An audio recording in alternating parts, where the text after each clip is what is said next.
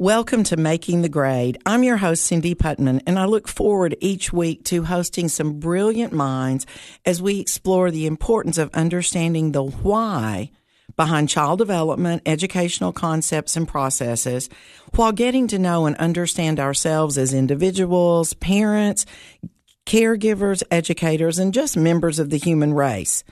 We're going to explore practical ways to help children and those who love them grow and flourish. Well, today I will tell you I'm flying solo because I happen to always want to do topics on the podcast that are about things that are going on in the world around me because hopefully some of those same things are going on in the world around you. And one of the things that I have really been talking to a lot of people about recently is how to build a resilient child. Now, I want to know what you think about when you think about the word resilient.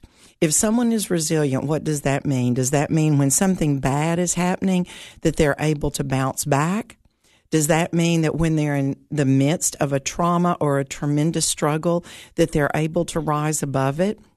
One of the things that research says is that we as educators, we as caregivers, we as parents, we as individuals, and we as basically members of the human race, all have a hand in building resiliency in kids.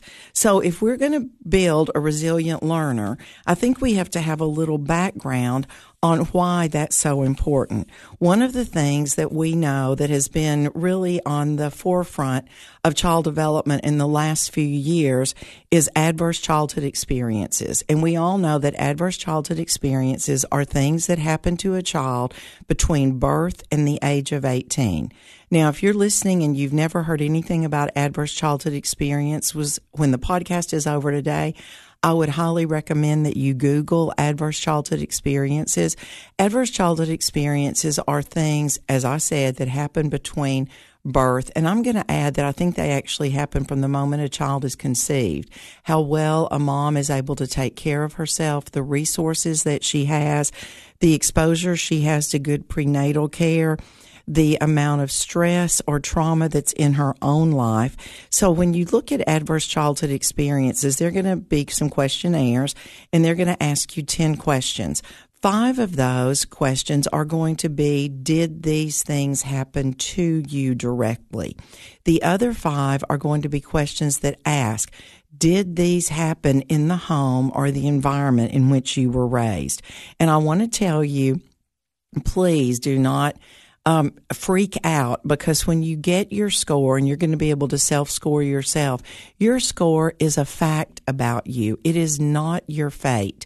And sometimes kids that have had really, really tough things happen to them when they are younger build a tremendous amount of resilience to overcome those things. So when we're talking about building resilience in our school system, because our school system received a district wide resilient school communities grant, we're also talking about helping our educators understand how to create classrooms where children can really thrive. One of the things that we know as educators is a positive learning environment addresses the whole child so that teaching and learning can flourish. But I'm going to take this a step far further. A positive home environment addresses the whole child so that teaching and learning can flourish. And one of the things that I know as a classroom educator that kids definitely need routines. They like to know the routines of things that are going to happen in the classroom, but also let me just tell you, they need to know the routines that are going to happen after school in the evening, a bedtime routine, a wake up routine, a routine to get ready to catch the bus or to get ready to be driven to school by a family member or friend. They need to know those routines. Kids thrive in environments where there are routines, where there is chaos, where there is confusion, when there's a lot of the unknown, that's really hard for a child to thrive in that environment. As a matter of fact, it gives a child a lot of toxic stress, and we're going to talk about toxic stress in just a few minutes. So just remember that your kids need routine you need to try to think about doing the same thing that they are doing during the school day. So maybe you want to make a little routine chart and put it up when we get home from school. We have a snack. We put our book bags here or our backpacks. We do our homework or we have some chill out time. Maybe we listen to music. We watch a, a, short video or something that parents are supervising so we know what our kids are watching. We drink some water, we get some exercise. I'm making dinner or we're having takeout, but we're all going to come together. It's bath time.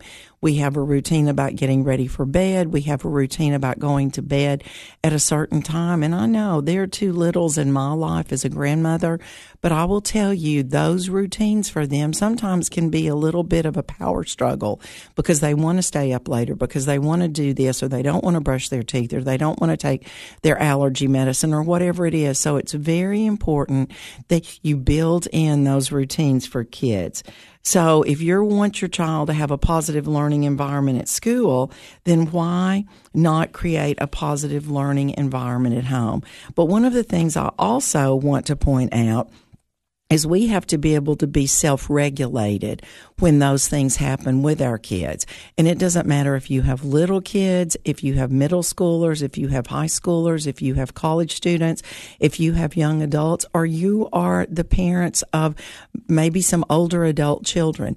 There are still seasons when we have to be self regulated and know about what triggers you. So I want you to think for just a second what really triggers you? What set sets you off. And when you are triggered by something, where do you feel it in your body?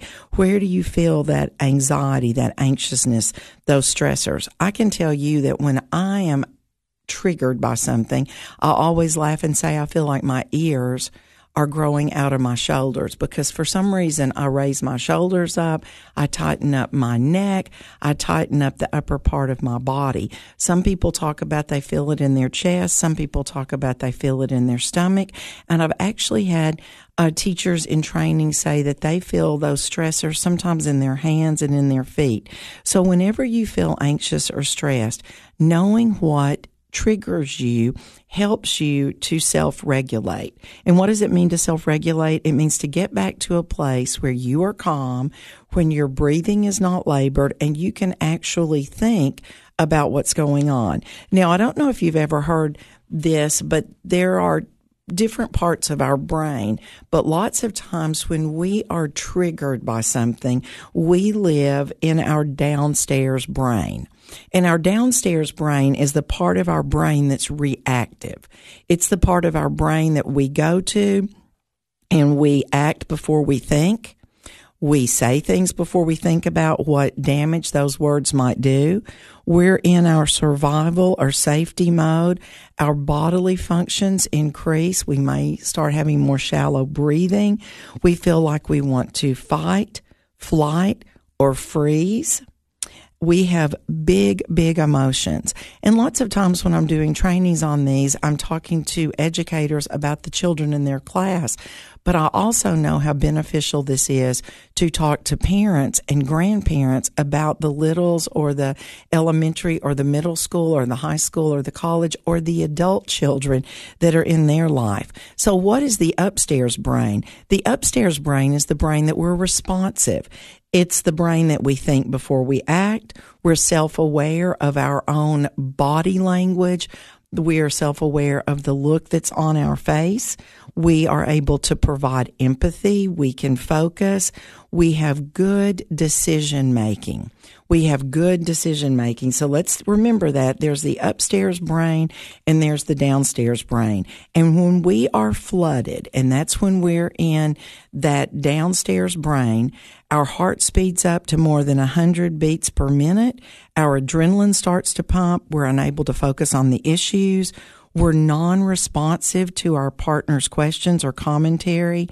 Our attention becomes very focused with tunnel vision and tunnel hearing.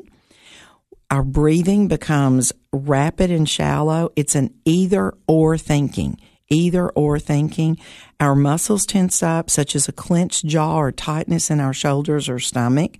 We feel hot, flush, dry mouth, shaky, or sweaty. And so there's a great online resource called Flooded, a brain based guide to helping children regulate emotions. But I must tell you, that in my own life, I have to regulate my own emotions. And I'm not proud to share this, but within the last 24 hours, with groups of adults, I have actually flipped my lid. Flipped my lid in front of people. I have reacted in a way that I don't like to react. I'm not proud of the way I reacted. I've reacted in a way that made me feel like I really needed to be apologetic about some things. I was either in that either or or kind of thinking. I wasn't really listening to what the other person said. I was too busy thinking about what I was going to say back to them. So that is not a really great place for us to be. There are great videos online called flipping your lid, but I just want you to visualize if your hand was your brain and your arm and the base of your hand is your brain stem and your thumb is the part of the brain that regulates your emotions. So tuck your thumb into the palm of your hand and then bring your fingers down over that. And your fingers are your cerebral cortex. That's the forehead part of your brain where all your logical thinking occurs. And research shows us that most people don't really develop that logical thinking aspect until they're in that around the age of 24 to 25. So here we're dealing with littles and we're expecting them to have logical responses to why they're doing things or why they're forgetting to do what you've asked them to do for maybe the hundredth time. So what happens is when you get in that downstairs brain, you flip your lid. So flip your fingers up and remember what we said about the downstairs brain. When you're in that downstairs brain, you are not thinking clearly. You are not able to react logically and you're having big emotions and those big emotions are really exploding and there's nothing wrong with emotions, but when our emotions are ruling us instead of us being able to naturally rule our emotions, lots of problems can occur. I mentioned earlier about stressors. There are three different kinds of stress. There is positive stress, there is tolerable stress, and there is toxic stress. Positive stress is stress that we all have every day. It may be you know, having a new supervisor at work. It may be something in your family changing. It may be um, a great experience where someone's getting married and they're blending a family together. There's all kinds of positive stress. It may be getting a new iPhone for Christmas and not knowing exactly how to use it, or getting a new, um, you know, device of some kind, and you're a little challenged about what you're supposed to do with it. That's all positive stress because when you have positive stress, it does make your heart rate go up for a few minutes, but you are able to self regulate and you're able to come back down. And so even though your stress hormones might rise for a few minutes, they're not staying there. Now, tolerable stress is a little more serious. Tolerable stress could be the loss of a loved one. It could be someone going through a divorce. It could be something that is happening, but you have lots and lots of people in your corner to help you navigate through that. Toxic stress is a prolonged activation of stress in your stress response system in the absence of protective relationships. I like to think of toxic stress as if you filled your car up with gas and you drove it home and you sat in your car in the front yard all day and you rev the motor of your car. That is toxic stress. It's like the bear in the woods. We see a bear in the woods and we go into that flight, fight, or freeze, that natural response that we have. But we are able to utilize that for our own protection and safety. But if you live in toxic stress, if you're a child or you're an adult, that the bear in the woods lives in your home, and when you come home, you never know what the bear is going to be doing, then you're living in toxic stress. And your body is responding to that. You're like that person who's revving their car engine all day long, and your stress level is staying right up there and for kids, that's really a hard thing. It's a real hard thing for them to live in a toxic stress environment and then come into the classroom and relax. So that's why it's so important that we really help children understand that they can't live in their downstairs brain. Children who experience chronic stress and trauma, that's the only brain they know how to live in.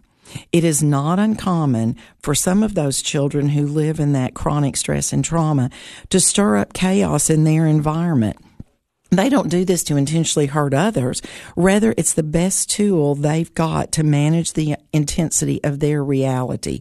So if you are providing a very calm, stable environment for a child and they've got some toxic stress in other areas of their life, and in that calm, stable environment that you think they're going to be calm and stable, they're having complete meltdowns.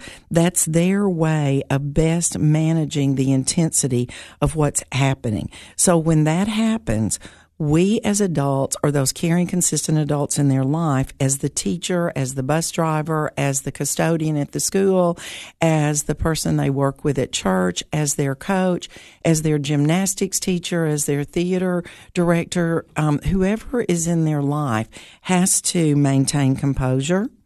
You have to have a plan because we know that kids are going to have meltdowns. You have to avoid a power struggle you have to know and build a relationship with that child. You have to reinforce the goals that you've set for yourself and for that child based on the most healthy way that we can react. And you've got to know your own triggers. I did a training with teachers this week and I asked them what were some of the things that kids do that really trigger them. And one teacher said, It really triggers me when a kid rolls their eyes at me.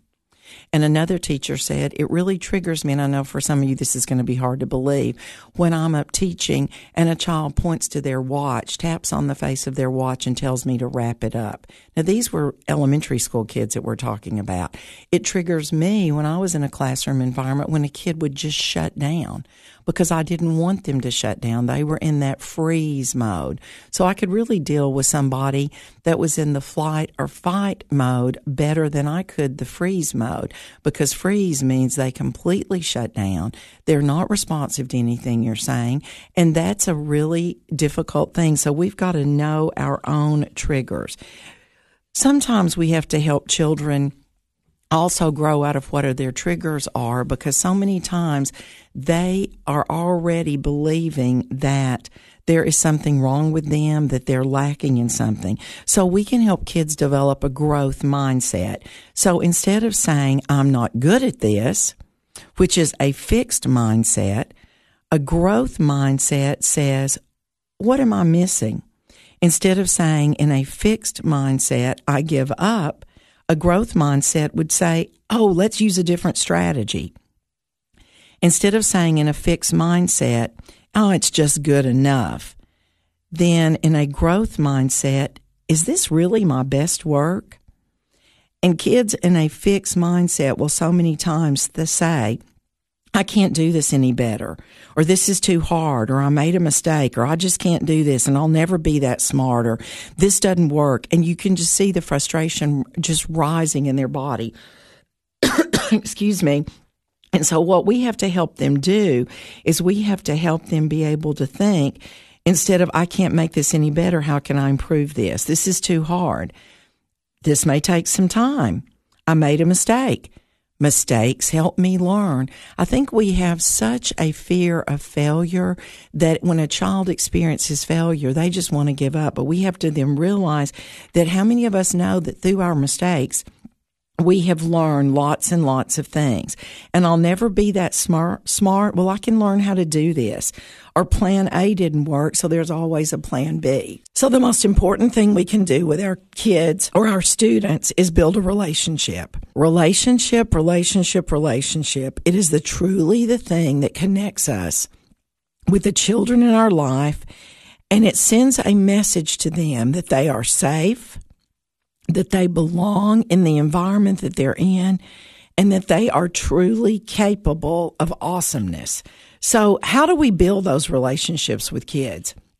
Well, I already told you that one of the most important things we can do is we can have some sort of schedule and we can stick to that schedule. And for you as an adult, it may be super challenging for you to stick to a schedule. But I just want to encourage you that sticking to a schedule and letting a child know what expectations you have with them, what consequences you have with them, and being consistent is so important. So if you're rushed in the morning, then your kids are going to feel rushed. So maybe you need to do some pre planning the night before. Maybe you want to get up and maybe you want to start out with singing a little, you know, welcome welcome, welcome, you know, happy morning to you song. Maybe you want to just say something kind to your child. Maybe you just want to tell them you're so happy to see them this morning.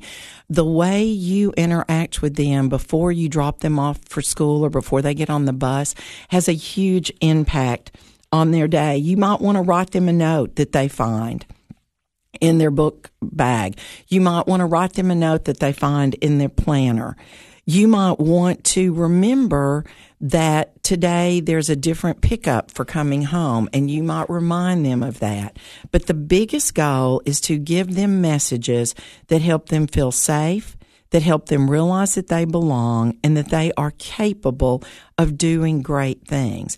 And one of the things I think we have to be aware of as parents and educators is the more we do things for our children that they can do for themselves, the more we're crippling them in their future. So we really need to let kids be responsible within the correct age groups of what their responsibility levels are, but let them be responsible for things. Kids can put their book bags in a certain place. They can hang their coats in a certain place. They can put their shoes in a certain place. They can, with your help, as young as two years old, start brushing their teeth. They can um, put stickers on a chart if you want to use a reward system for something that they are doing. But there is so much power that comes from building a relationship with your child. And that's what we share with the educators in the school system is there so many things that come from taking the time to build a relationship. And I ask a group of teachers, how do you build a relationship? You get to know the child, you listen to what the child says, you get on their eye level, you respond in a calm caring way. All of those things are so vitally important. So let's remember, let's stay out of our downstairs brain. Let's try to live in our upstairs brain. Let's try not to flip our lid. And one of the greatest things that I think a teacher or a parent can say to a child is, I'm sorry. I shouldn't have said that. I shouldn't have done that. I'm not happy about the way I responded to you or the way I responded to the situation there's a lot of power that comes from a child hearing an adult say that they're sorry. And think about it when someone you feel like has wronged you or done something that was upsetting to you, how freeing is it when they come back and say to you that they're sorry? Well, I'll tell you what it does it builds happy feelings in your brain and those happy feelings um, they can really strengthen that cerebral cortex that decision making part of our brain and it can really increase the blood flow to our brain so let's remember that it's really important to have lots of positive, happy, happy conversations with our kids. So if you've stuck around this long, thank you for being here and thank you for being a part of making the grade. It's my hope that you have gained an understanding of a little bit about how we can build resilience in a child. And through the sharing of information and this newly acquired knowledge, this will aid you in navigating through this journey of life, whether you're navigating as a single parent, whether you're navigating as a um, recently divorced parent, where you're navigating as a seasoned teacher or a new teacher. We'll see you next time on Making the Grade. Okay, around four, I had a really big coughing spell, so I